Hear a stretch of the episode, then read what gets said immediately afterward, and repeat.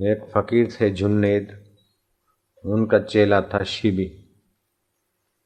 मालिक, मुझे आपकी रहमत चाहिए। आपकी कृपा चाहिए। अल्लाह के नूर का ओज चाहिए। बोले, चाहिए चाहिए क्या? मैं ऐसे नहीं तुम्हें स्वीकार करूँगा। तो बोले, आप हुक्म करो। आदमी तो बड़ा था। जुनेद ने कहा, जाओ गंधक बेचो साल भर और जो कमाओ बांट दो गरीबों में। गंधक लो, गंधक गंधक बेचा साल भर। बोले, कैसा? बोले, मालिक, जो आपका हुक्म। जुनेद ने कहा, अब साल भर भीख मांगो, भिक्षा मांगो, रोटियाँ लाओ।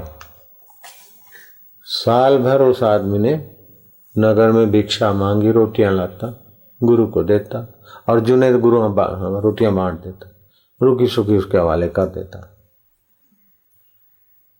એમ નહીં કે બસ નેતાગીરી માટે આશીર્વાદ લીધા અને હું ચેરમેન બન્યો ગોપાલક બોડીનું આમ થયું તેમ થયું એ હુંને તો કાઢવાનું છે હું કો તો મિટાના तो शिवी साल भर भिक्षा मांगा गुरु ने पूछा, अब क्या ख्याल है? जाओ घर. नहीं मालिक, ये गुलाम आपके कदमों में बिका है। बोले अच्छा तो ऐसा करो, गाँव में जाओ, जहाँ गंदगी हो सफ़ाई करो। वो जमाने में पक्की सड़कें नहीं होती थी, सफ़ाई करता था। तीसरा साल हुआ, कोई अवसर पाकर पूछा जुनेद ने तो आप क्या चाहते हो? बोले महाराज, आपकी रहमत चाहिए इस गुलाम को।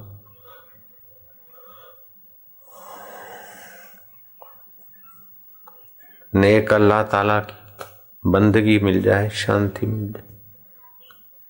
बोले, अभी गुलाम है और बंदगी चाहता है, अल्लाह से ये मिल जाए, वो मिल जाए।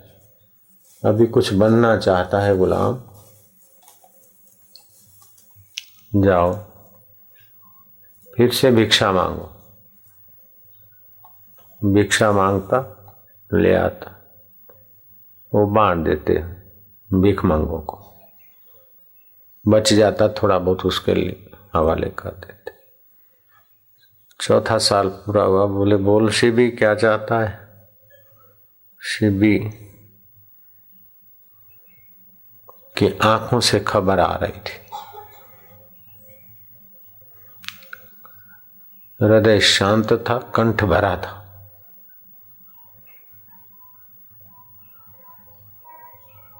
क्या चाहिए?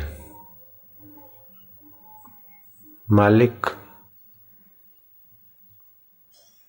मैं था तो सोचता था कि ये चाहिए, वो चाहिए। लेकिन अब देखता हूँ कि मैं मैं खोजता हूँ कि मैं कौन हूँ? और क्या चाहूँ? तो आपकी रहमत से लगता है कि मैं ना हक से बन बैठा था। अब तो मालिक आप ही आप हैं।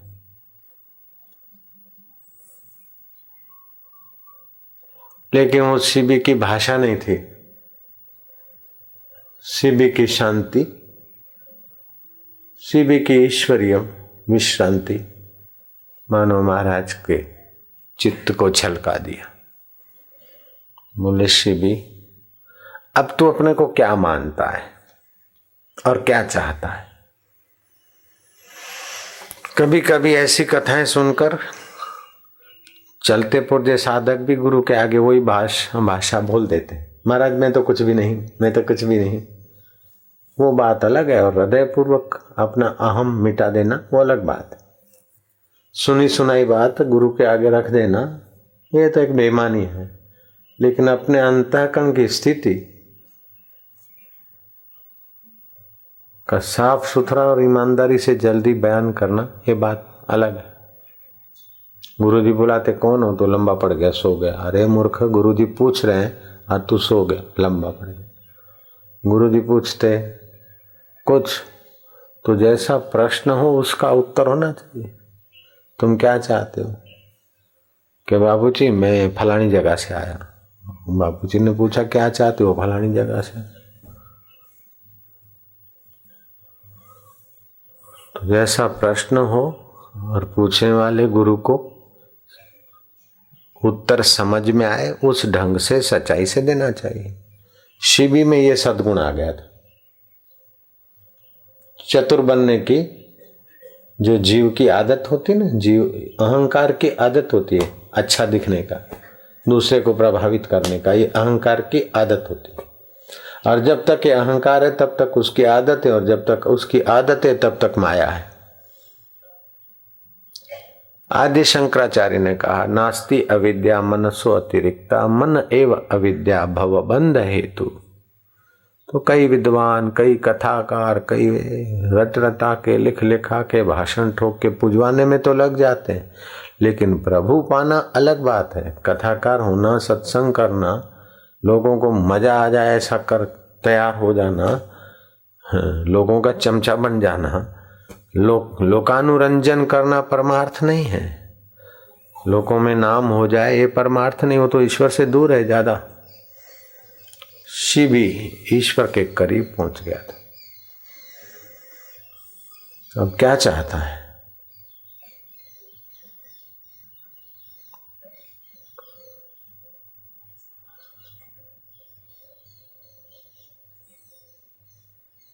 अच्छा अब तू अपने को क्या मानता है? ये बता दे। मालिक, जो धरती पे छोटे से छोटे भिख मांगे, नीच से नीच व्यक्ति दिखने में। उनसे भी मैं गया भी था। लेकिन वो शब्द नहीं थे। अपने अहंकार को विलय करने की एक अवस्था थी। गौरांग पहले तो शास्त्रार्थ करते और दूसरों को हराने में मज़ा मानते थे। मैं कुछ विद्वान हूँ। अच्छे अच्छे विद्वानों को बाँ बुलाने में उन्हें मज़ा आती थी। मज़ा, काफ़ी मज़ा। बड़े बड़े पंडितों को अपनी बुद्धिमत्ता से हरा देते, उन्हें मज़ा आती थी। लेकिन जब भगवत भक्ति का रंग लगा और अहम गला फिर कोई पूछता के हमारे से शास्त्रार्थ करो तो उसके चरणों पे मत्था टेकते के, बाबा, आप तो श्री कृष्ण की भक्ति में डूबे हैं और मेरे पर भी कृपा करें। गौरांग, आप तो बड़े बड़ों को हरा देते थे और ये इनके सामने शास्त्रार्थ करने के बदले उनके चरणों पे गिर जाते हाँ। ऐसा भी नहीं बोलते कि पहले ना समझी थी, अब मैं समझ गया हूँ। अब मैं समझ गया हूँ, तभी भी अहंकार है। पहले मैं अहंकारी था और अब समझ गया हूँ निरहंकार हूँ। निरहंकार होने का भी तो अहंकार है। बड़ा सूक्ष्म, बड़ा विलक्षण है ये अहंकार। क्या क्या रूप लेता है क्या क्या करवटें लेता है। पहले संसारी था तो अभी त्यागी बन गया। पहले भोगी था तो अभी त्यागी बन गया। पहले ग्रस्त था तो अभी साधु बन गया, भिक्षुक बन गया। पहले साधारण था तो अभी सत्संग करने वाला बन गया। अपने फ़ोटो आ रहे, अपना नाम आ रहा है। माया की खाई में मरा तू तो।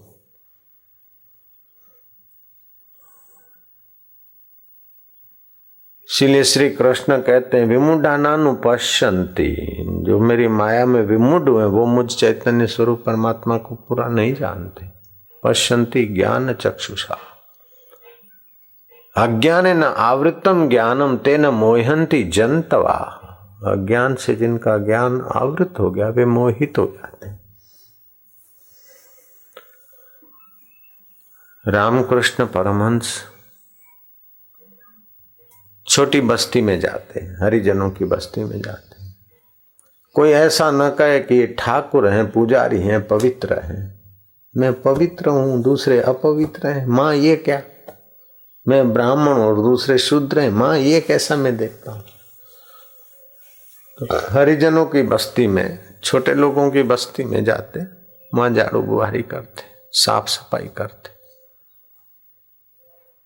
किसी ने एक बार पूछ ही लिया रामकृष्ण से कि आप ये क्यों करते? ले, मैं माँ का पुजारी हूँ तो ये कौन है? ये भी तो माँ के बच्चे हैं। मेरे को ऐसा कभी आता है? कि मैं अच्छा हूँ मैं अच्छा। ये रामकृष्ण देव को अथवा गौरांग को या राजा भरतरी को अहंकार ने खेल खिलाया, ऐसी बात नहीं, सभी को खेल खिलाता। माऊ खे भी। हाँ ये अहंकार बड़ा ही खेल खिलाता। तो हमारे को भी होता कि हमने आज तक घर तो छोड़ा। लेकिन दान का नहीं खाते, जो पैसे ले आए, उसी का गुजारा कर दिया अपना खाते हैं। और भजन करते हैं, लोगों को सत्संग सुनाते हैं, उनकी दी हुई चीज़, वस्तु, प्रसादी भी उन्हें बांटते थे फिर कान पकड़ा, दो चार ठोकी अपने को, मैंने अपना अभी तक मौजूद है। तो जो कुछ शादी के बाद तुरंत चले थे तो वो अंगूठी पंगूठी जो कुछ थोड़ा बहुत चैनमेंट पड़ी थी सामान में उसको कर दिया। स्वाहा। अरे एकदम अपना अपना जो वस्तु थी उनको कर दिया, भंडारा। अब क्या अपना खाएगा? तो डीसा की सोसाइटी में भिक्षा मांगने गए। तो पहले द्वार पर पहली बोनी करने गए। जाते जाते बड़ा संकोच हो आज तक तो मान बैठे थे कि अपने तो साधु हैं, अपने तो सब कुछ छोड़ के आए अपने को तो मान अपमान कुछ भी नहीं है। लेकिन जब भिक्षा मांगने को किसी के द्वार पे खड़े हुए और माई ने सुनाई दो चार, तब पता चला कि अपने गए नहीं, अपन मौजूद हैं। अपने अभी गए नहीं, मौजूद है अपन।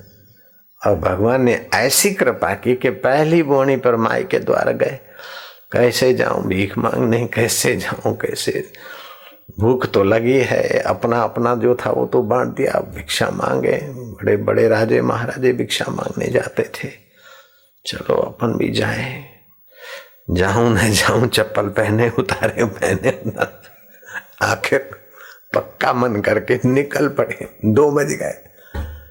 तो किसी माई के घर में वैसे ही कोई कारण से गरीबी थी क्या थी? वो पड़ोस से आटा लेकर रोटी बना रही थी दो बजे। और पहला फुलका निकला, तैयार हो रहा था और हम पहुँचे नारायण हरि। और माई को पता नहीं कि ये सिंधी बाबा है। और माई सिंधी थी। हमने कहा, नारायण हरि। तो माई ने सुना दी गाली कि मो हेडो साड़ो गाढ़ो गिट अखिन में थी, आई तो पहिरें फुलके ते तुम बिज़ी भी उठवा हाँ वठ, मुआ। ये ले, मुआ, वठ।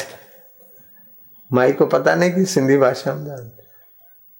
मर इतना लाल घूम जैसा।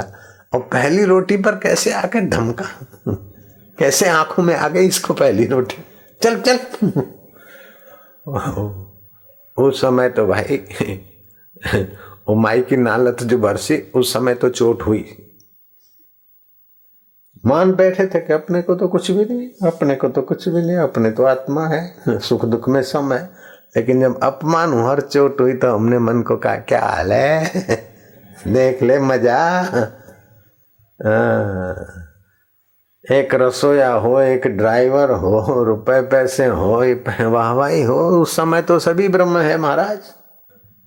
लेकिन विपरीत अवस्थाएँ आए और तब समता बनी रहे, वो कुछ अलग बात है।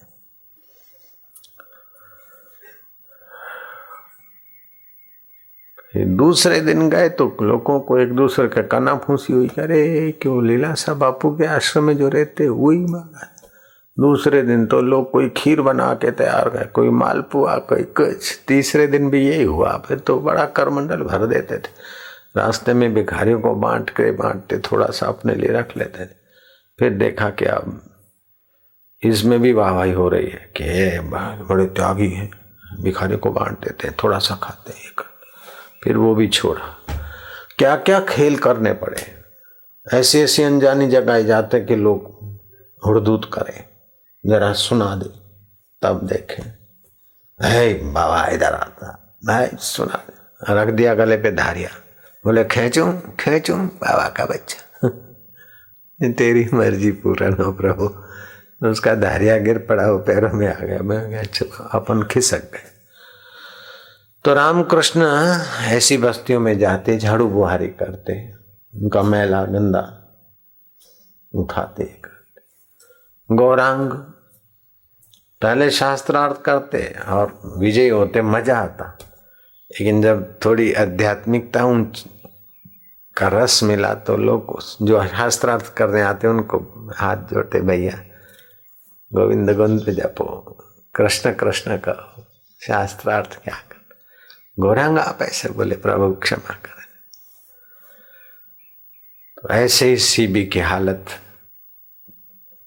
फकीर जुनेद ने देखी कि ईश्वर के रास्ते का राही બાપુની કૃપાથી બહુ લોકો થયા ને બહુ નામ થયું બહુ ફલાણું થયું બહુ વાવા થઈ ये सब अलग बात है और ईश्वर की प्रीति के लिए अपने अहम को बलि देना अपने अहम को ठीक ढंग से विसर्जित करना ये सबके बश की बात नहीं।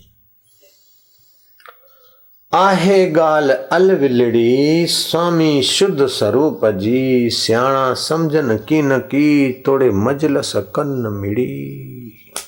बड़ी अलबड़ी, बड़ी अलबेली बात है, बड़ी आश्चर्यकारक बात है। ईश्वर हाजरा हजूर है, लेकिन अहंकार उससे मिलने ही नहीं देता। मैं पापी हूँ, ये भी अहंकार, और मैं पुण्य आत्मा हूँ, ये भी अहंकार है। मैं भक्त हूँ, ये भी अहंकार, और मैं योगी हूँ, ये भी अहंकार। मैं सदाचारी हूँ, ये भी अहंकार, और ये मैं दुराचारी हूँ, ये भी अहंकार है। बहुत सूक्ष्म मामला है। तुम क्या जाने, मैंने तो बारह बारह साल के तीन मौन व्रत रखे, दुनिया लुंडी क्या जाने, ये भी अहंकार क्या करूँ, मैं तो कुछ नहीं कर सकता हूँ, मैं तो ये भी अहंकार है। अहंकार क्या क्या रूप ले बैठता है? जेल में कैदी बैठा है, वो भी। नया कैदी घुसता है, जेलर उसको रख, बरामदे में तो आए। पुराना कैदी पूछता नए से, क्यों भाई कितने साल की सजा है? बोले, छह महीने की। है छह महीने वाले तू हमारे साथ, हमें बीस साल से, बारह साल से रह रहे बरामदे में लगा, बरामदे में अपना चटाई। दो दिन का मेहमान आए छह महीने। हम तो बारह साल हो गए यहाँ अभी छह साल और रहने वाले अरे देख रहे जिन खलीफा देख। है, आया। क्या किया था? थोड़ी होगी किसकी उंगली। हमने तो तीन मर्डर किए। तीन मर्डर करने का भी अहंकार। अठारह साल सजा भोगने का भी अहंकार। अहंकार क्या क्या रूप लेता?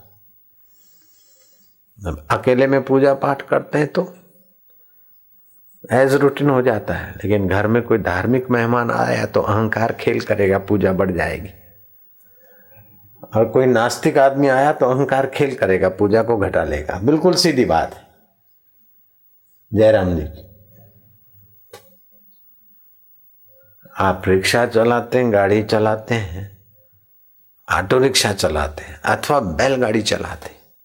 अपने ढंग से कोई देखने वाला नहीं तो अलग ढंग से चलाते हैं। जब गाँव में घुसता है बैलगाड़ी वाला तो बैलों को दौड़ाता है, उसकी पूछ वो बैलगाड़ी चलाने में भी कोई देखे तो अच्छा लगे, अपने कोई अच्छा। वो घंटी बजाने का भी हो हॉर्न बजाने का भी अहंकार कुछ परिचित पहचान वाले मिल गए तो रिक्शा वाला धत्तड़ तत्तड़ तत्तड़ धत्तड़ धत्तड़ अरे चार पैसे की रिक्शा। और वो भी किराए की। उसमें भी अहंकार कहता कि हम भी कुछ तो हैं। बड़ा विलक्षण है, बड़ा विचित्र है।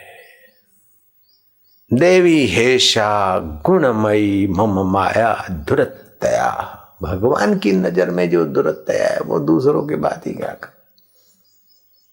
ये माम प्रपद्यंते माया मेताम तरंती ते। कबीर जी ने कहा, चलो चलो, सबको कहे। चलो भाई, संसार में कोई सार नहीं, ईश्वर के तरफ़ चलो चलो। चलो चलो, सबको कहे विरला पहुँचे कोई? माया कामिनी, बीचे घाटी दोए रुपए, पैसे मिल गए, अथवा तो कोई हूँ करने वाली चमचियाँ, चमचे मिल गए, उसी में उलझ गए। गए थे हरि भजन को ओटन लागे कपास चले थे ईश्वर प्राप्ति के लिए लेकिन बन गए मठ मठाधीश बन गए कुछ बन गए नेम टाइम से अपना आरती पूजा होती है खाते ये वो भगत जगत है માન મળે છે આપણા નામનું બોર્ડ લાગેલું છે આપણી ઓફિસે હા મજા આવે ફલાણા વૈદ્રાસ મજા આવે હાઈશ એટલામાં જ રમે પાછા चलो चलो सबको कहे बीचे घाटी दो बिरला पहुंचे कोई माया कामिनी बीचे घाटी दो या तो रुपए पैसे की लालच या तो फिर स्त्री पुरुष के उस आकर्षण में फंस जाएगा हिम्मत करे उससे उस आकर्षण से बाहर निकल जाए बोले, माया तजना सहज है, सहज नारी का नेह वो दो आकर्षण से निकल भी गया। तो बाकी क्या आकर्षण है, मान, बड़ाई और ईर्षा मान मान के अंदर जो प्यास है, मान मिले। वो नेता उद्घाटन करने गया, कोई फलाना आदमी इसका उद्घाटन गए, क्या है? मान ही तो भटकाता है। यहाँ ईंट रखने गए, यहाँ ये करने गए, यहाँ अनावरण विधि करने गई। ये मान की वासना ही तो भटकाती है। मान बड़ाई ईर्षा दुर्लभ तजना है। तो पहले के जमाने में सचमुच में ईश्वर के रास्ते जाने वाले लोग मिलते थे तो गुरु जी गढ़ाई के लिए सचमुच उनको इलाज देते थे। अब ईश्वर के रास्ते जाने वाले सच्चे साधक ही नहीं मिलते। तो चल भाई, कच्चे मिलते तो अपने पाठ भी कच्चे तुसी भी कच्चे तो तेरे पाठ भी कच्चे, तब तब चलता रहे, कभी तो पक्का होगा। नहीं तो ईमानदारी से चलने वाला हो तो गुरु एक से एक बढ़िया कोर्स देके पार कर दे फटाक से। लेकिन इतनी हिम्मत ही नहीं किसी की। पुचकार के चलाना पड़ता है, पुचकार के, वाह भाई वाह, ठीक, पुचकार के। मन मन पसंद काम तो कुत्ता भी कर लेता, पूछड़ी ला लेता। अब मैं यहाँ टाटा ले जाऊँ, अब मैं यहाँ सत्संग में आऊँ, मैं ये करूँ, मैं ये ना करूँ। तो आपका अहंकार और अहंकार है और मन के दास हो, आप माया के दास हो।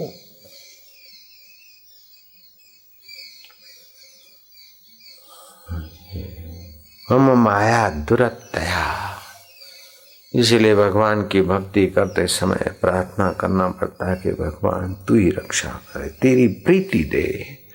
भगवान की प्रीति, अहंकार की प्रीति मिटाए और क्या करे?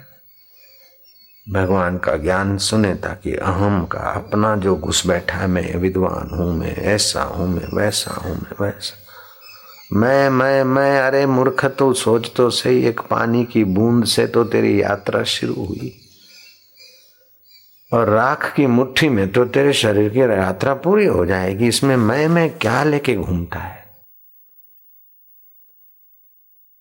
भगवान बुद्ध के चरणों में कोई साधु होने को जाता अथवा शांति पाने को जाता तो बुद्ध कहते अच्छा भिक्षुक बनना है। तीन महीने शमशान में जाकर रो सादृश्य योग करो। जब भी कोई मुर्दा जले तो अपने मन को बताओ कि ये मानो मेरा ही शरीर है। उसका आज जल रहा है तो कल ये जलेगा। आँखें सुंदर है, नाक बढ़िया है, वो सब ऐसे ही हो रहा है। रोज बॉडी को देखते, सजाते, आईना देखते, उसकी ये हालत हो रही मुर्दा जले तो उसके साथ सादृश्यता करो। सादृश्य योग नाम दिया बुद्ध ने। ताकि फिर ये ना रहे कि मेरी दाढ़ी बढ़िया है, मेरी मूछें बढ़िया है, अथवा मैंने मुंडन कराया, टाल बढ़िया है। आज मैं कैसा लगता हूँ? मैं ये हो गया हूँ, मैं वो हो गया हूँ। ये जो जीव, जीवत्व का अहम है, ईश्वर का अनुभव नहीं हुआ, तब तक बाधित होता ही नहीं। डर किसको लगता है? आत्मा को लगता है कि शरीर को लगता है? डर अहम को लगता है चिंता किसको होती है? आत्मा को होती है कि शरीर को होती है? अहम को होती है। कुछ ऐसा हो जाए, वैसा हो जाए, कौन चाहता है? शरीर चाहता है कि आत्मा चाहता है? अहम चाहता है।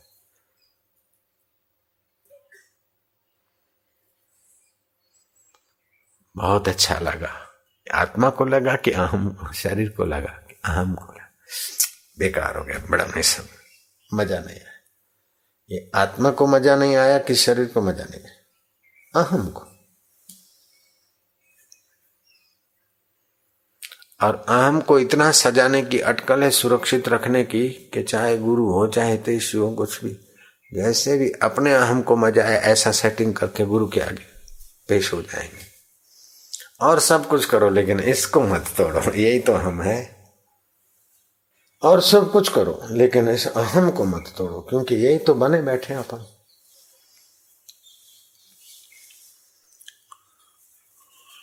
तो राज्य के राजपाल किटागा की। संत मेजी के दर्शन करने गए। अपने लेटर पेड पे संदेशा भेजा कि मैं राजपाल आपसे मिलना चाहता हूँ। संत मेजी ने उत्तर दिया कि आई हैव नो टाइम मेरे पास कोई टाइम नहीं। राजपाल है। गवर्नर और संत के द्वार मिलने गए और संत ने कहा, हमारे पास टाइम नहीं नहीं मिलना है। ऐसी जोरों की थप्पड़ लगी, अहंकार को कि आग बबूला हो गया। लेकिन आदमी कुछ आध्यात्मिक रहा होगा। सोचा कि संत ने मिलने को इनकार कर दिया क्या फिर समझ में आया कि मैंने अपने राजपाल होने का परिचय दिया। सॉरी सॉरी फिर दीनवाणी में लिखा कि मैं आपका दास सेवक चरणों में सिर झुकाने की प्रार्थना सम्मति चाहता। एक्सक्यूज मी कृपा करके मुझे अपने दर्शन से पावन करें। उनका शिष्य था क्योची। क्योची जब ले गया, वो चिट्ठी नम्रता भरी। मैं जी ने कहा आई वॉन्ट मीट हिम मैं इससे मिलना चाहता हूँ। बोला बोला बोला वेलकम वेलकम सवा घंटा क्योटो राज्य का राज्यपाल संत मेजी के चरणों में बैठा। जब बाहर आया तो पूछने वालों ने पूछ ही लिया। तो राज्यपाल ने कहा, जापान के राज्यपाल ने कहा कि धर्म का पहला पाठ श्रद्धा और नम्रता मेरे को सीखने को मिली। और वो अपने जीवन में श्रद्धा और नम्रता के सदगुण से इतना प्रसिद्ध हुआ कि अभी भी आध्यात्मिक जगत में उसका दृष्टांत संत लोग दे देते। तो अहम तो है, ये तो बड़ा खतरा करता है, लेकिन एक श्रद्धा और नम्रता सदगुण है जो जीवात्मा को ले चल रहा है ईश्वर की तरफ़। धीरे धीरे अहम गलेगा। नम्रता है तो। इसीलिए तो मूर्तियाँ बनी। आटे का गोल पिंड बना दिया, फिर गणपति की आकृति कर दी गुड़ का बना दिया। दिन भर उसके आगे मत्था टेका झुके। क्यों? अहंकार को झुकाने के लिए तो है। जो झूलेलाल का है, या गणपति का है, या शिव जी का है, या और देवी देवताओं के फ़ोटो या चित्र हैं, उनको दंडवत करना है, प्रणाम करना है, क्या है? ये सारे का सारा अहंकार को गलाने की व्यवस्था है। अगर आप अहंकार गलाने के लिए देवी देवताओं की मूर्तियाँ बनाते हैं, नाचते हैं, गाते और बाद में गणेश चतुर्थी से चलकर पूनम तक फिर उसी गणपति की मूर्ति पानी में बहा देते, कोई नाराज़ नहीं होते भगवान। आपका अहंकार गलता है तो हमारी मूर्ति बना के बिगाड़ दो, कोई हरकत नहीं, तुम्हारा अहंकार गले, बस। खूब पैसे कमाओ। आत्मा चाहता है कि शरीर चाहता है, खूब पैसा कमाना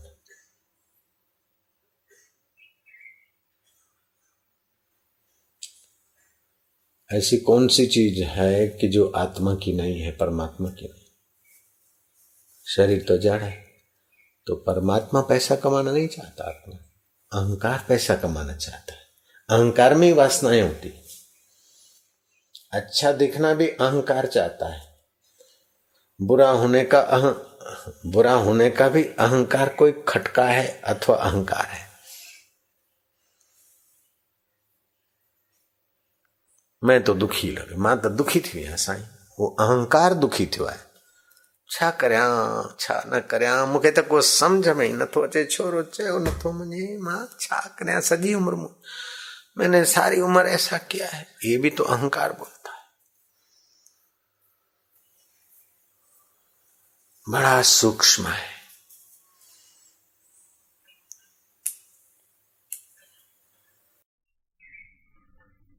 मच्छंदरनाथ घूमते घामते किसी नगर में गए।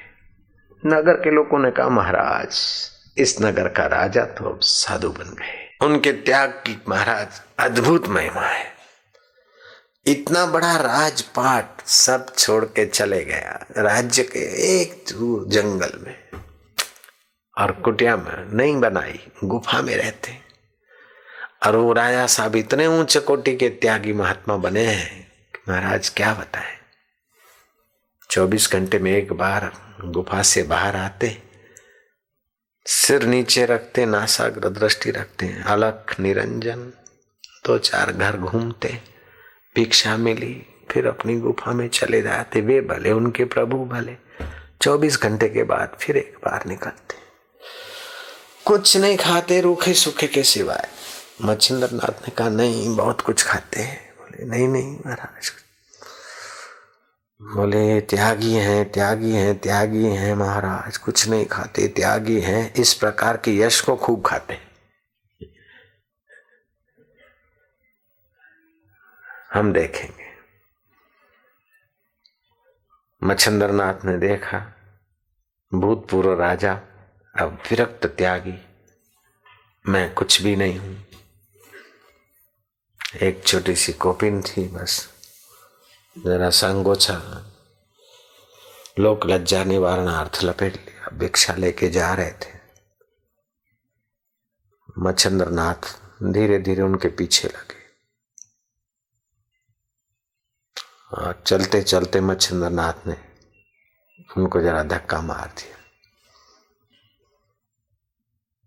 तो महाराज ने कहा, तुम साधु हो के भी ऐसा करते हो? देख के नहीं चलते हो। अगर कुछ महीने पहले तुम ऐसे अंधे होते तो तुमको पता चल जाता कि किसको तुमने टक्कर मारी, लेकिन अब क्या करूँ?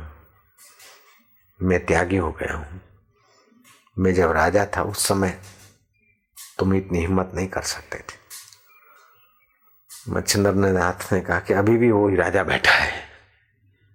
अभी भी बैठा है। नहीं नहीं महाराज, गलती हो गई, गलती हो गई, ठीक। दो चार दिन के बाद मच्छिंद्र फिर चले, और धक्का मारा।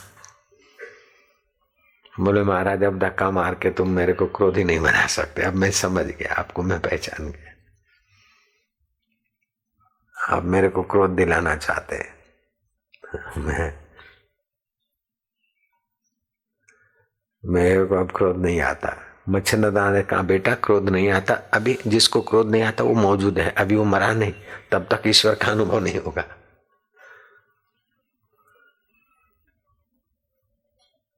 आप अगर उस अहंकार को ईश्वर में मिलान मिटाने के लिए तैयार नहीं होते हैं तो गुरु कितना कुछ उपदेश करे, कितनी कुछ शक्तिपात करे, कितना कुछ कृपा करे, प्यार करे। लेकिन काम कुछ न कुछ अधूरा रह जाता है। अपनी ओर से अपने अहम को मिटाने के लिए तुलना पड़ता है। तो साल भर जाओ, भिक्षा मांगो। भिक्षा मांग के आया। फिर गुरु ने देखा कि अभी है, साल भर जाओ, नगरों में मंजुहाड़ी झाड़ू बुहारी निकालो, वो निकाला। जाओ, साल भर गंधक बेचो, गंधक बेचे फेरी, गंधक लो, गंधक, और जो पैसे आए वो बांटे।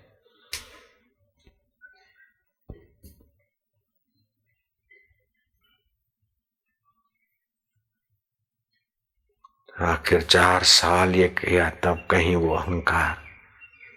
पकड़ में आया कि यही तो सब अहंकार है। फिर विश्रांति मिली, परमात्मा प्राप्ति हुई। तो हमारे और भगवान के बीच अहंकार ही तो है जीवत्व का। और उस अहंकार में ही वासनाएँ भरी है। मेरे पास इतनी डिग्रियाँ हैं। है बुद्धि की योग्यता और अहंकार कहता है मैं वकील हूँ, मैं डॉक्टर हूँ। मेरी ये डिग्री है। अब अनंत ब्रह्मांड नायक ईश्वर के साथ तुम एक हो सकते हो, इतनी योग्यता, लेकिन अहंकार ने दायरा बना दिया कि मैं वकील हूँ, मैं डॉक्टर हूँ, मैं महंत हूँ, मैं साई, मैं ईश्वर से आप अलग दीवार बना के खड़े।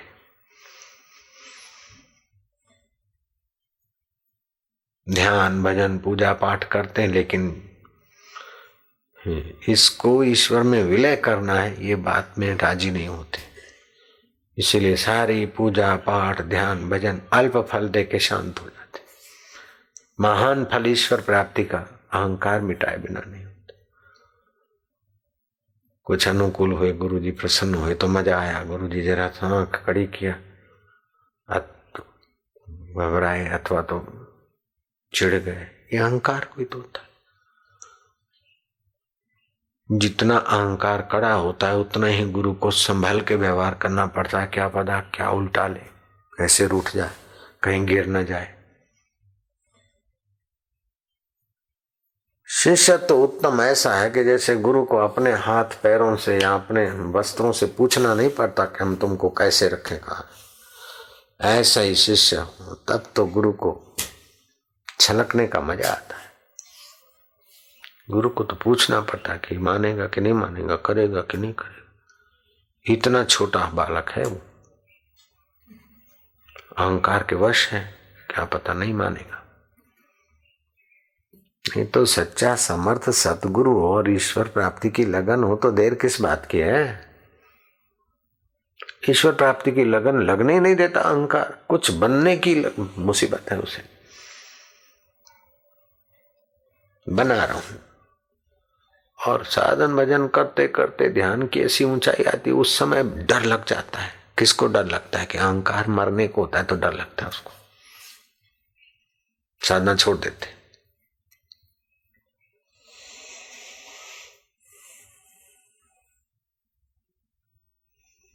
राजा भरती बड़ा इतना सारा राज था। गोरखनाथ के चरणों में फक्कड़ बन गए, भिक्षा मांगते रोटी। एक जगह जलेबी हो रही थी महाराज, थोड़ी जलेबी दे चल रहे बड़ा है। साधु का बच्चा जलेबी खाने का शौक नहीं गया।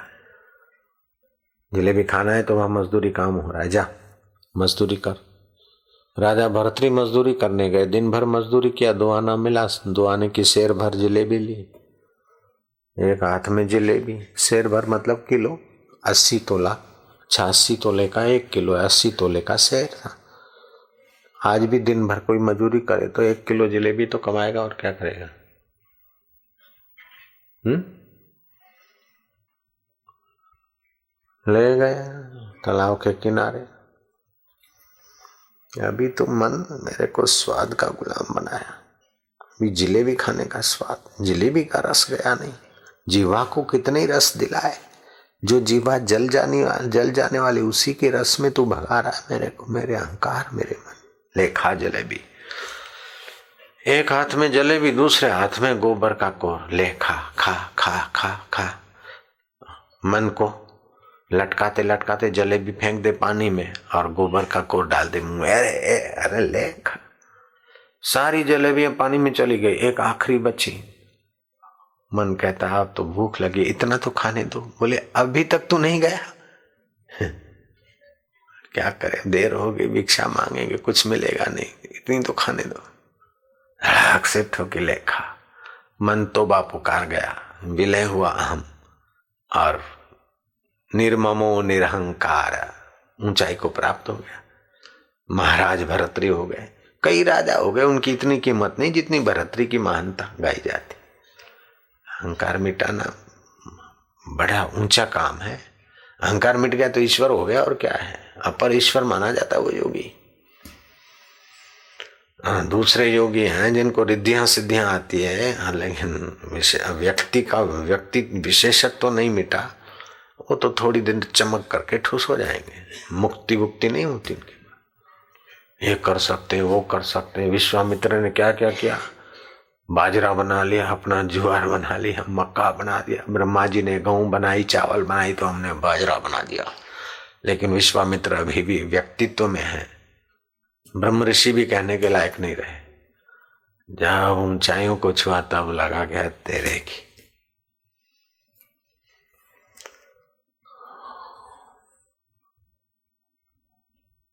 थोड़ा सा पढ़ो वशिष्ठ महाराज जी का। एक दो मिनट चुप बैठे रहो, जो सुना, उसी का विचार करो। अपना नाम करूँ दुनिया में, ये कौन चाहता है? अहंकार। थोपा हुआ नाम है। नाम रखा गोविंद। गोविंद की जगह पर जुगलू नाम रखते तो जुगलू का नाम करूँ। अपना नाम करूँ, ये भी अहंकार है। और ये अहंकार बनता है तो उनका नाम टिकता भी नहीं। जब तक ये अहंकार बना रहा, ऐसे लोगों का नाम टिकता ही नहीं। चाहे बड़ी बड़ी मकानों पे, अस्पतालों पे अपना नाम ठोक के चले जाए, लेकिन इतना आदर से टिकेगा नहीं। पाँच पच्चीस साल, सौ साल रह गए लेकिन बुद्ध का, महावीर का, कबीर का, नानक जी का, मीरा का, औरों का, जिनका अहंकार पूर्ण मिटा, वे पूर्ण यशस्वी हुए। लेकिन उनकी नज़र में यश बस सब तुम्हारी दुनिया है, उन महापुरुषों की दुनिया निराली होती।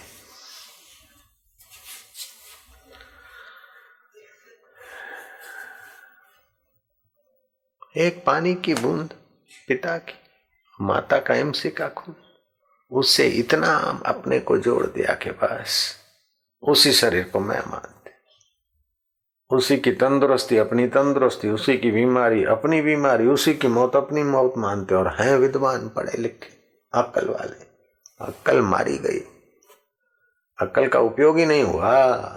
अक्ल को तो उलझा दिया। सीधी बात है। पिता का एक बूंद और माता का मासिक दर्द मिक्स हुए, बॉडी बनी। ऐसे ही हुआ डॉक्टर लोग। उसमें अपने जुड़ गए। और फिर मन और बुद्धि में जो संस्कार पड़े और डिग्रियाँ मिली, आप अपने को मानते हम वकील हैं, हम डॉक्टर हैं, हम संत हैं, हम मानते हैं, हम फलाना है। हम क्या है? ये अहंकार देखने ही नहीं देता है, परते पर, परते बनाकर घूम रहा है। नानक जी कहते हैं, मन तू ज्योति स्वरूप, अपना मूल पिछान वो संत कहते हैं और उनका वचन पाठ कर लेते हैं। पाठी भी बन जाते हैं, उपदेशक भी बन जाते हैं। क्या क्या बन जाते पढ़ते हटने के बदले और नहीं पढ़ते ओढ़ लेते हैं, चढ़ा चढ़ा लेते हैं।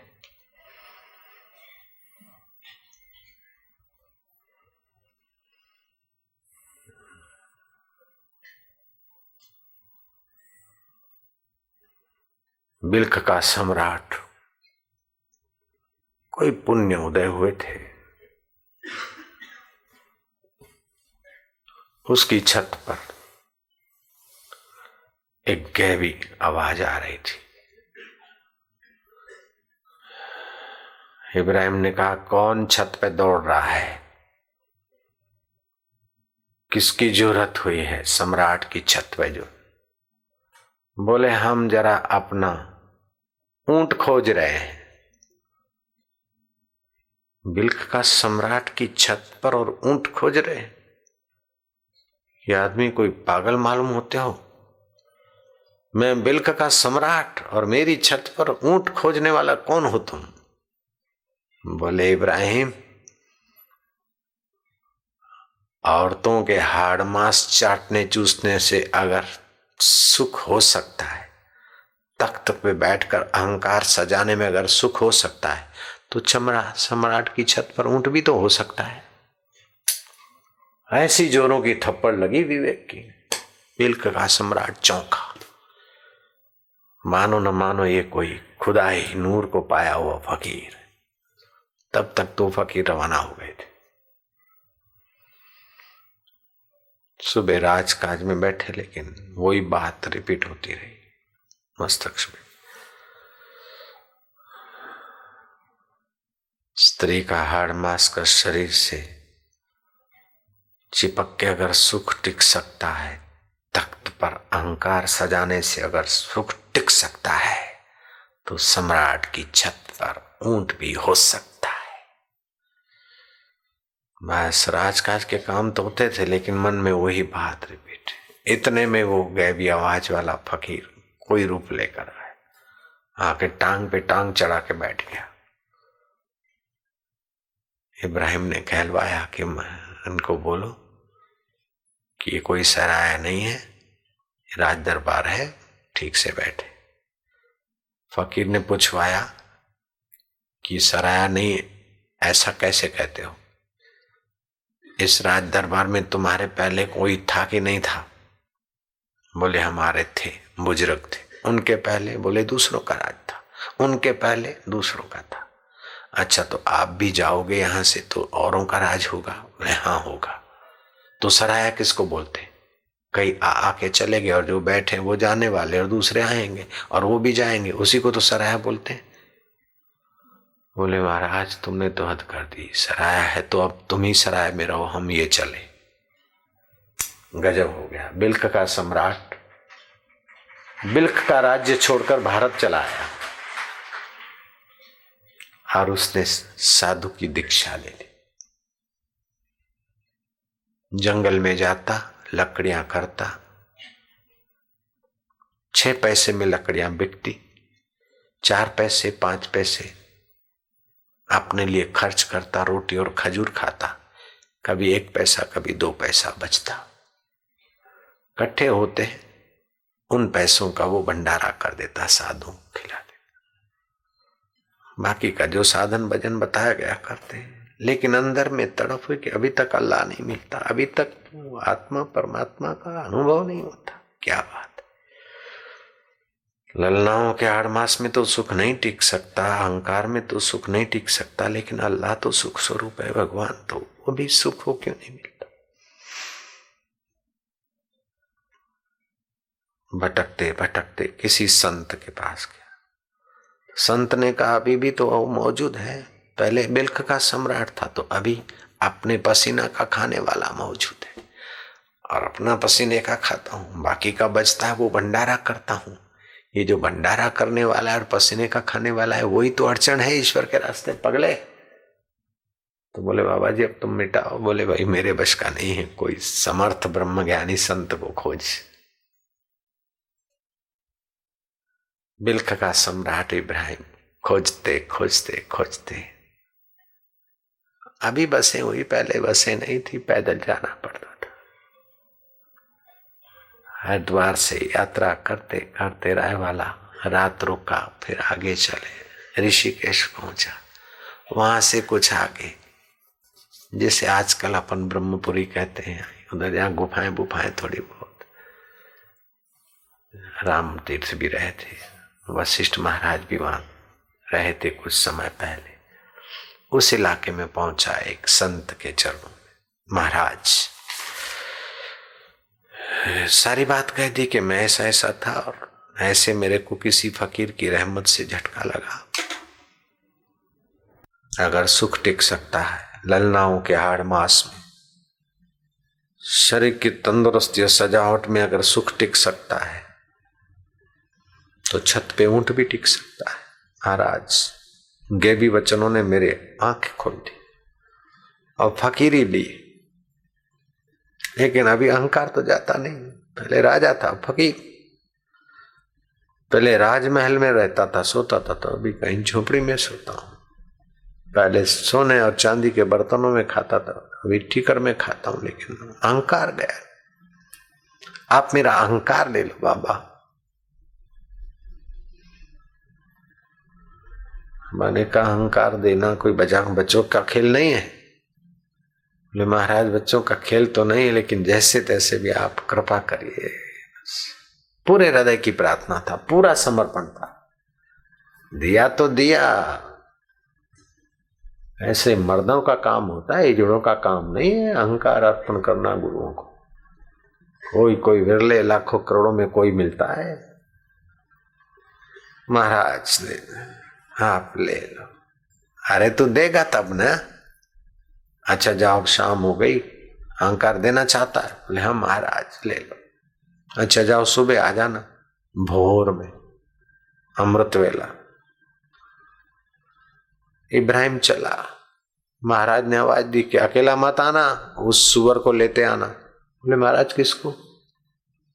जो तुझे भटका रहा है, जिसको तू छोड़ना चाहता है। महाराज कौन? अरे जो तुझे भटका रहा है कि मैं अभी ये हूँ, वो हूँ कोई अहंकार। उसको भी ले आना साथ में, कहीं ऐसा नहीं कि छोड़ के आए। सोचता है कि हद हो गई, वो भी कहीं छोड़ के आया जाता होगा। अच्छा महाराज नाय रात को थोड़ी सी झपकी ली न ली प्रभात को जाना है, पहुँचे हुए संत के दर्शन। उस ईश्वर से और अल्लाह से हमें दूर करने वाला जो अहंकार है, वो आज अलविदा लेगा। फकीर की रहमत बरसेगी तब। प्रभात हुई पहुँच गया महाराज। महाराज गुफा से बाहर आए। अच्छा आ गया। हम्म। बोलो शैतान को लाया। उस बदमाश को लाया। जो ईश्वर से दूर, अल्लाह से दूर करता है, उसको लाया हाँ। महाराज लाया कहाँ है? दिखाओ। ये महाराज, वो तो भीतर ही रहता है। मैं अब खजूर और रोटी खाता हूँ। मैं मैं मैं तो भीतर ही रहता बोले, भीतर रहता तो तू जानता है ना? बैठ भीतर रहता तो निकाल सारा बदमाश को। और सुन ले। जब तक निकाल के यहाँ रखा नहीं, तब तक जाने नहीं दूँगा ये डंडे से खोपड़ी तोड़ दूँगा। फकीर ने अपना कुछ रूप दिखाया। देखते रह गया। देखता क्या है?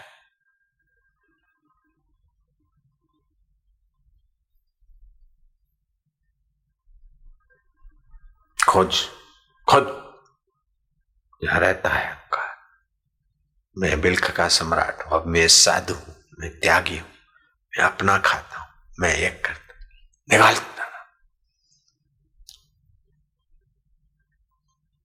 कौन कहता कौन है? खुद। फकीर की डांट में भी करुणा कृपा भी थी। भूलकर भी ऐसे महापुरुषों का दामन नहीं छोड़ना चाहिए, किसी कीमत में। जो ईश्वर प्राप्त महापुरुष है, किसी कीमत पे उनका दामन नहीं छोड़ना चाहिए। लेकिन अहंकार वो दामन छुड़ाने के लिए कुछ का कुछ भिड़ा के भगा देता है। जय जय। खोज खोज। खोजते खोजते खोजते थोड़ा शांत हो गया। अहंकार खोजने गया अंतर्मुख खोजते खोजते खोजते, मैं ये हूँ, मैं वो हूँ, मैं कौन? कहा रहता अहंकार? जैसे केले के थड़ की परतें खोजते जाओ खोजते जाओ, प्याज की परतें हटाते हटाते प्याज को खोजते जाओ तो क्या मिलेगा? केले का थड़ टिकेगा? प्याज टिकेगी परतें हटने पर? खोजते खोजते खोजते खोजते देखा कि ये तो कपोल कल्पित अहंकार ने परेशान किया। सत्ता तो उसी सर्वेश्वर की है अहंकार बन बैठा है। सत्ता तो मेरे शाश्वत परमात्मा तत्व ऐसे करते करते अहंकार की परतें हटी। जैसे लहर बुलबुले हटे तो पानी की स्थिति हो गई, ऐसे परमात्मा में स्थित हो गया निर्विकल्प निर्ममो, निरहंकार। वहाँ भगवान सूर्य उदय हुआ है और यहाँ आत्म विश्रांति चेहरे पर ब्रह्म तेज छलका। महात्मा देखकर समझ गया कि हो गया काम। आए उठो बेटा। इब्राहिम ने आँख खोली। महात्मा के चरणों पे गिरे। नेत्रों में धन्यवाद हर्ष के आँसू थे। चेहरे पर ब्रह्म लक्ष्मी शोभायमान। इब्राहिम, मिल्क के सम्राट, ला लाओ सरामी को दे दे। शब्द नहीं है, लेकिन चेहरा कह रहा है कि महाराज, वो है ही नहीं। दे दे। वो अवस्था आ गई। जहाँ शब्द नहीं जा सकते। जय सतगुरु देव न देव वरम निज भक्त न रक्षण देह। पर दुख हरम सुख शांति। जहाँ शब्द न जा सके, बिना सतगुरु कौन लखा सके? उस अलख को लखने वाली स्थिति में इब्राहिम को पाया। गुरु ने कहा क्या देखता है? गले लग तू, मैं ये सारा खेल। फिर वहाँ वाणी नहीं गई। आगे वचन नहीं चलता। उपनिषद कहती, मति न लखे जो मति लखे, सो में शुद्ध अपार। ये विचार सागर का वचन है। उपनिषद कहती है ये तो वाचो निवर्तन थे जहाँ वाणी नहीं जा अप्राप्य सा मन सा मन से जो प्राप्त नहीं होता, मन मन बिचारा वहाँ मन नहीं रहता। तो बुद्धि से समझ में आता है, ना। वो कृपा करके बुद्धि में प्रकट होके बुद्धि को उसमय कर देता जैसे अग्नि लोहे में प्रविष्ट हो जाए, लोहा अग्निमय हो जाता है, ऐसे मति उस रित से, उस सत्य से सत्य स्वरूपा हो जाती रितम भरा प्रज्ञा। ओ मोह कभी ना ठग सके, इच्छा नहीं लावलेश इच्छा तो हम में ही रहती रितम भरा प्रज्ञा में इच्छा कहा? वासना का ऐसा पुरुष लेते हुए भी नहीं लेता, देते हुए भी नहीं देता। धीरों ने द्वेष्टि संसारम। वो धीर पुरुष संसार की किसी परिस्थिति से हृदय में द्वेष नहीं रखता। आत्मा नम न दीक्षति, आत्मा को परमात्मा को भी नहीं चाहता। ऐसा हो जाता हर्षम अमहर्ष विनिर्मुक्ता। हर्ष अमहर्ष से ठीक ढंग से मुक्त। न मृतो, न च जीवती। वो मरता भी नहीं, जीता भी नहीं। मरता और जीता तो शरीर है, वो तो वही है बस। परावस्था परागति लभते भक्ति, पराम।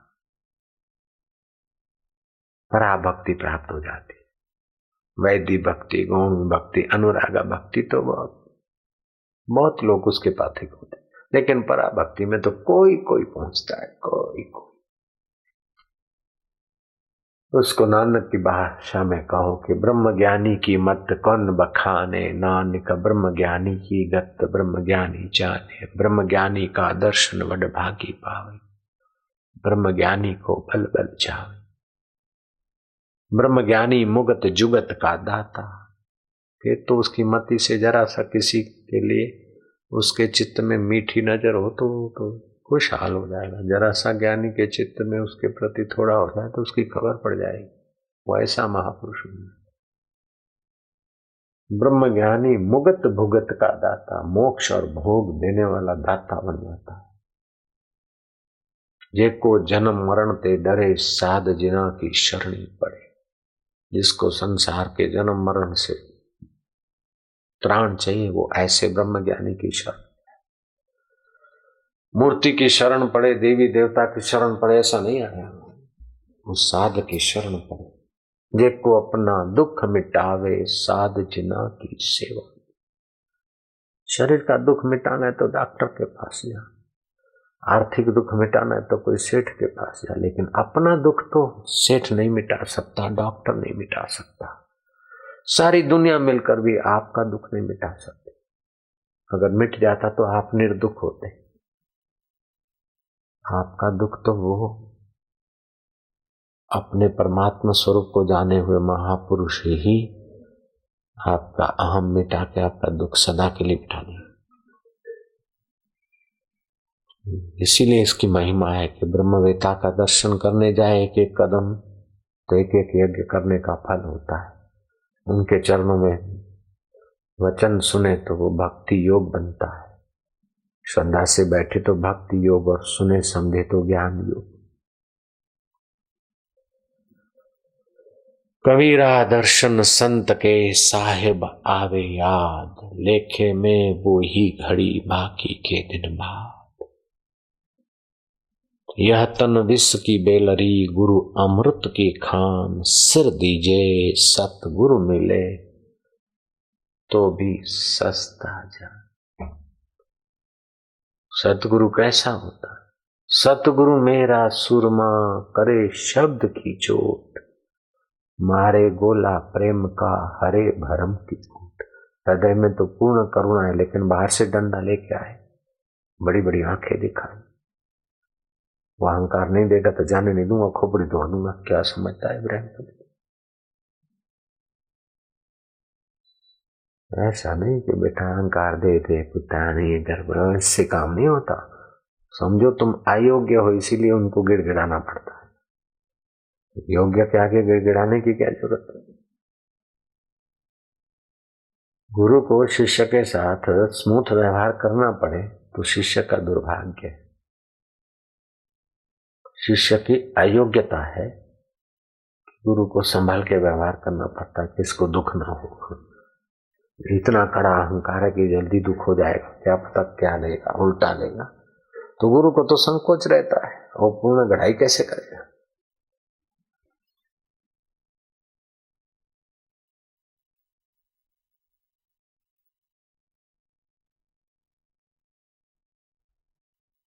कोई साधक रहता था, उसने गुरु को लिखा कि गुरु जी, यहाँ तो ऐसा है, रात भर कुत्ते भोंकते, दिन को लोग गालियाँ देते, ऐसा। आप आज्ञा दें तो मेरा नर्मदा किनारे बोले, नहीं, वहीं रहो, कुत्ते भोंकते तो सोचा करो ओम ओम बोलते।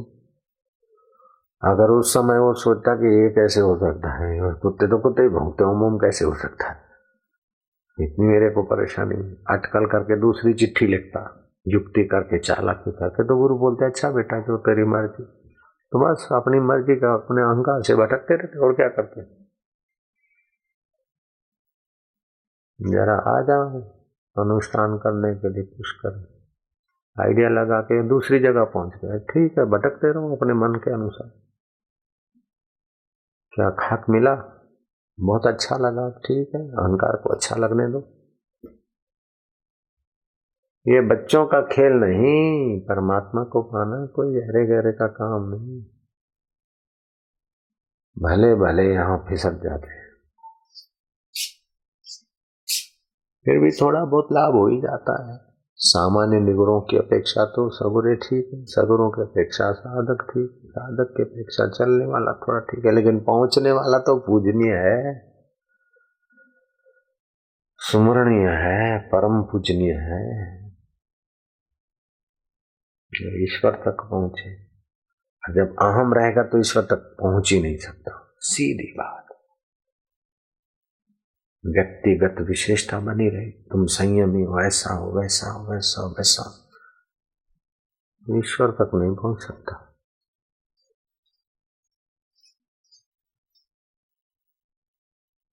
कुछ न कुछ बना रहना चाहता है ना अहम। ईश्वर तक नहीं पहुँच सकते।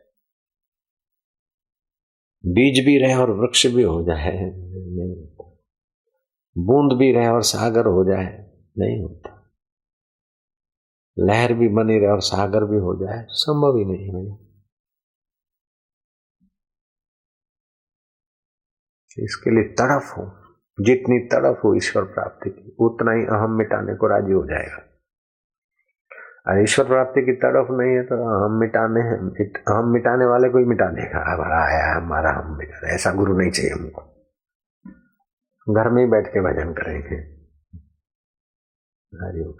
बापू जी का फ़ोटो रखते हैं बस। इसीलिए मूर्ति में तो आस्था हो जाती है। मूर्ति में तो श्रद्धा टिकी रहेगी, क्योंकि मूर्ति तो अहंकार मिटाएगी नहीं बिचारी। जैसे भी करते हो, मथा टेकते जाओ। लेकिन जो साक्षात जिनके हृदय में परमात्मा प्रकट हुआ वो तो अहंकार पर घाव करेंगे। इसलिए उधर जाने में डर लगता है। जागृत मंदिर के पास जाने में अथवा दिल खुलने में डर लगता मूर्ति के आगे तो बोल दो, मैं कामी, मैं क्रोधी, मैं लोभी, मैं अहंकारी, मैं पापी, जैसा तैसा हूँ, तेरा हूँ। ऐसा लोग भगवान के आगे करके जाते हैं। बाहर कोई कह दे, आए कामी, क्रोधी, पापी, अहंकारी, इधर आओ। फिर देखो उसकी क्या खबर होती।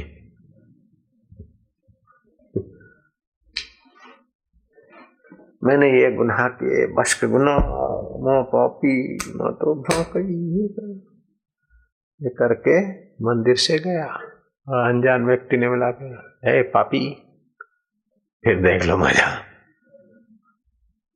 ये अंकारी देख लो उसकी मज़ा। तो, तो मूर्ति के भगवान को तो ठगना अहंकार जानता है। हयात भगवान को भी ठग लेता है, भगवान गुरु के आगे साई में तो कुछ नहीं, साई में तो कुछ नहीं, मैं कुछ नहीं, ये कह के भी कुछ होने को ही तो इंप्रेशन डाल रहा है। बड़ा विलक्षण खिलाड़ी है। फिर भी डरने की ज़रूरत नहीं है, बस उस ईश्वर को पाने की प्यास बढ़ जाए। सावधान अहम को सजाने के रास्ते ना लागे। और ऐसा होता है कि थोड़ा बहुत त्याग तपस्या हुआ तो अहम सजना चालू हो जाएगा। फिर ईश्वर ईश्वर की जगह पर रहे, गुरु गुरु की जगह पर रहे, मेरा प्रोग्राम बढ़िया होना चाहिए। ये अहंकार ने उसकी गर्दन पकड़ ली। वो तो अहंकार के हाथ में अच्छी तरह से आ गई उसकी चोटी। फिर उसकी श्रद्धा हो और गुरु की कृपा हो तो अहंकार के हाथ से चोटी छुड़ा दे, तब तो रक्षा करे, नहीं तो तो गया हो तो। वो तो गया। वापस नहीं लौट सकता ईश्वर की तरफ़। वाहवाही का भोक्ता बन गया, फिर क्या ईश्वर चाहेगा वो?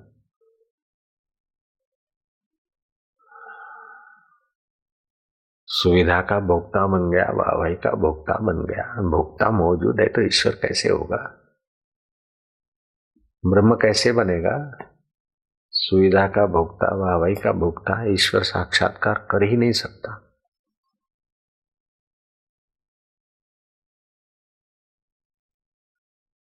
हवा हवा यह सुख संसार में क्या रखा है? हे राम जी, दुख देखना है तो संसार में जाओ, संसारी बेचारे बहुत दुखी है पचते रहते जरा सी वाहवाई भी हमें धोखे में तो डालती है। जरा सा सुख भी धोखे में तो डालता है। वाहवाई होती, मरने वाले शरीर की सुविधा मिलती है इंद्रियों को। आपको आपको क्या मिला?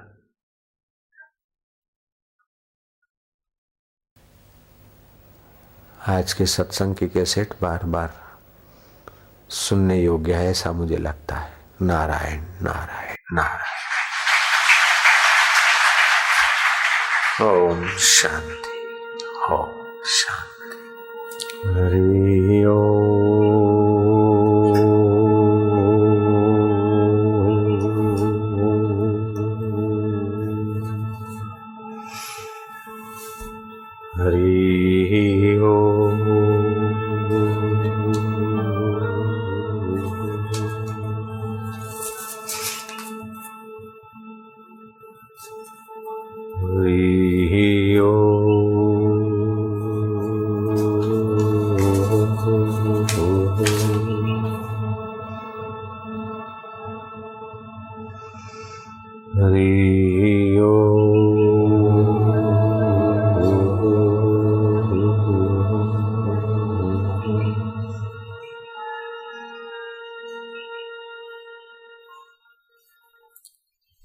तत्ववेताओं के संग से जैसा अमृत मिलता है वैसा क्षीर समुद्र से भी नहीं मिलता। है वह जो देवताओं की सेवा से भी नहीं मिलता है जिसका आदि अंत नहीं और जो अनंत और अमृत सार है ऐसा अमृत। आदि नहीं अंत नहीं और अमृत का सार है ऐसा सुख स्वरूप परमात्मा का ज्ञान और शांति, माधुर्य और मस्ती। तत्ववेता, परमात्मा प्राप्त महापुरुषों से जो सुख मिलता है, शांति मिलती है, ज्ञान मिलता है और आदि अंत जिसका नहीं, उस अनंत का प्रकाश जो मिलता है वैसा क्षीर सागर के अमृत के पास नहीं, स्वर्ग की अप्सराओं के पास नहीं है यक्ष गंधर्व और किन्नरों के पास नहीं। वशिष्ठ जी कहते हैं, हे राम जी मैं चौदह लोक में विचरण किया। कहीं सार नहीं। गंधर्व गान करते फिरते हैं, लेकिन जिससे गाया जाता है उस परमात्मा सुख का उनको पता नहीं। उन गंधर्वों को धिक्कार है। यक्ष यक्षिणियों के पीछे और यक्षिणिया यक्षों से सुख ढूंढते फिरते हैं, लेकिन जो सुख स्वरूप है, उसका उनको पता नहीं। इसलिए उनको मेरा धिकार है। देवता भी विष्टा के कृमि नहीं जैसे विष्टा का कीड़ा। विष्टा में खतबत करता है, ऐसे ही देवता लोग भी स्वर्गीय सुविधाओं में खतबत करते हैं। और मनुष्यों को तो तुम जानते ही हो। मकान बनाऊँगा, अब ये करूँगा, अब वो करूँगा, अब वो करूँगा।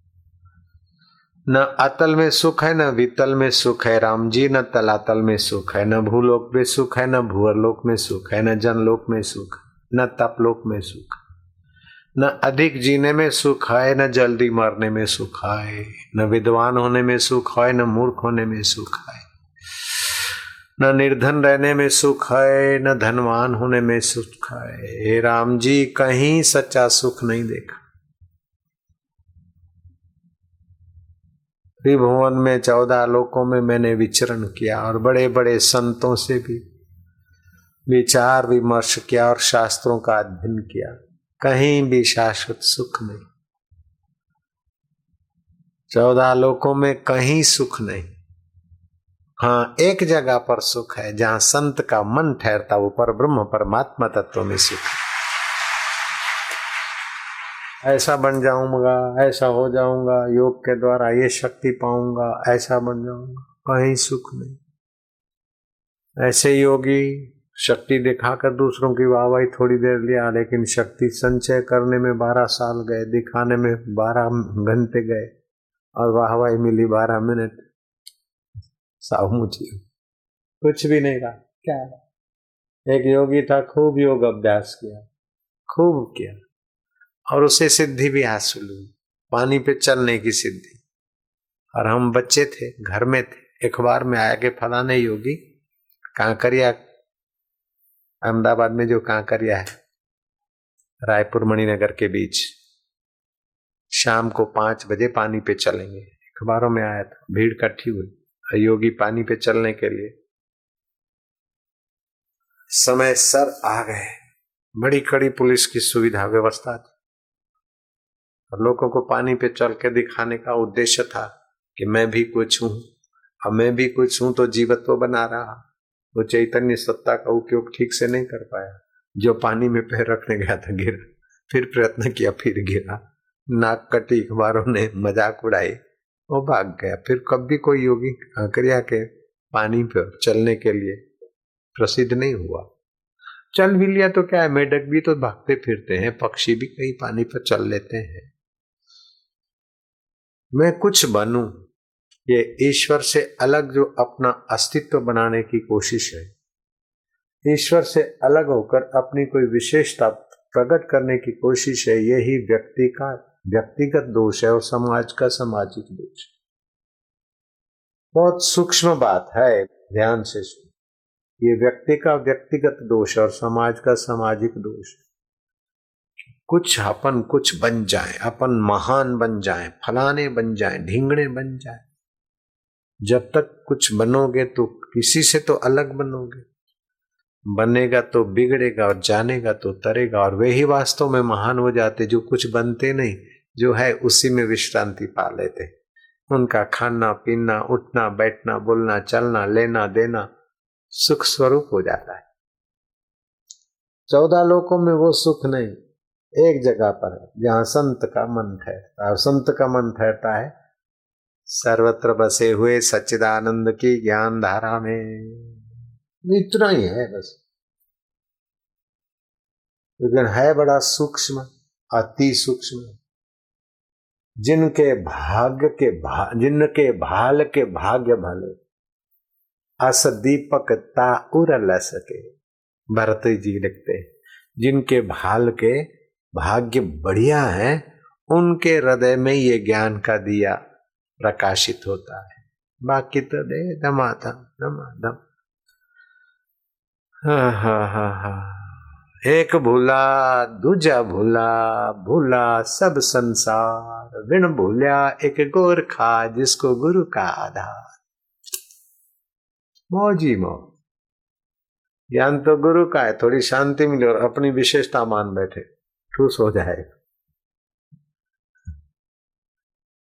दूसरों को अज्ञानी और अपने को ज्ञानी मानेगा ठूस हो जाएगा। अभी ज्ञान हुआ नहीं।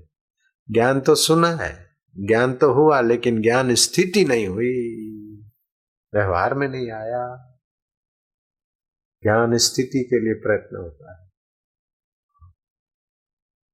बहुत ऊँची बात है। ये सुनने मात्र से कई गौदान करने का फल होता है। ऐसा आप सत्संग सुन राम जी जैसा शरीर नहीं राम जी जैसी सच्चाई नहीं और राम जी जैसा अयोध्या का राज्य आपके पास नहीं है लेकिन राम जी के गुरु जी जो राम जी को सुना रहे हैं वही आज तुमको सुनने का सौभाग्य मिल रहा है।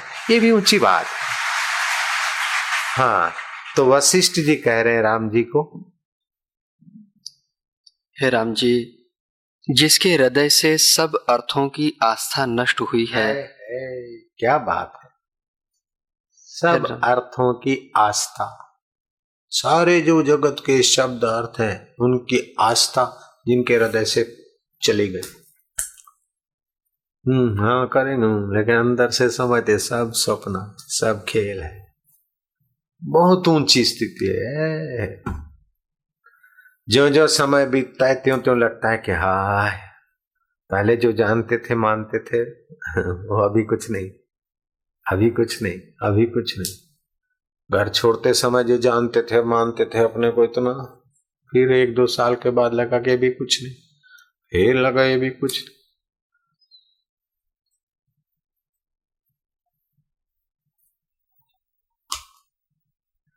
माँ वाणी नहीं उठती। शब्द, सारे शब्द अर्थ रहित हो जाते।